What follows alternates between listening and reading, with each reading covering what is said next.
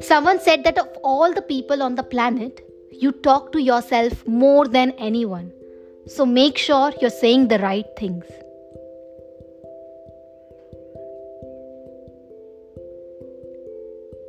Let's talk about self talk today. Even though you don't know it, you're talking to yourself all the time, even when you're talking to others. Self talk is nothing but that little voice in your head that guides you all the time. It is so powerful that it connects us to our universe, not the universe outside, but the universe inside us. It runs on a vibration higher than yourself, which directly impacts our whole life. Most people have negative or harsh self talk all the time. They tell themselves that they're not worthy, they're not enough, they won't be able to make it, they're underconfident, etc. etc.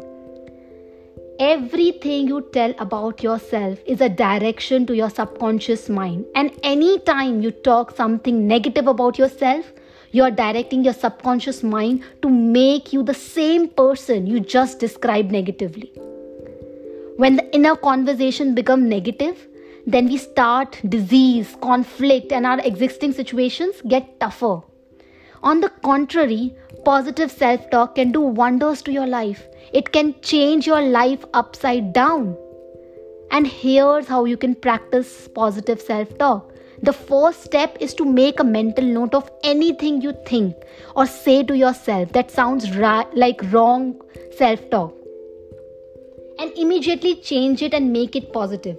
Like when you hear yourself say something like, I just cannot handle this, turn it around and say, I'm capable person and I can handle my problems very well. Next step is anything you say to someone else about yourself is also a part of self talk. So, next time when you talk to someone about yourself or your work, say only positive things. And the last step is by repeating affirmations over and over again. Build inroads in your subconscious mind. Practice positive affirmations daily. I hope it helps you in becoming an extraordinary person that you already are. Thank you for listening and remember to stay loud.